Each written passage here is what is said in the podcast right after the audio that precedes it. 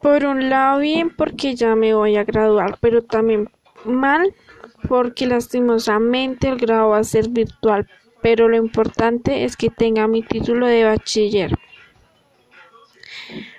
Mm, También es triste porque este año ya ha sido el último el último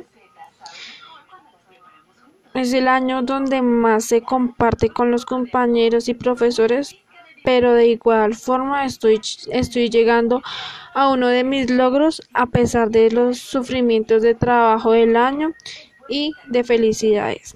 Al mismo tiempo debo estar agradecida por Dios porque siempre estuvo conmigo.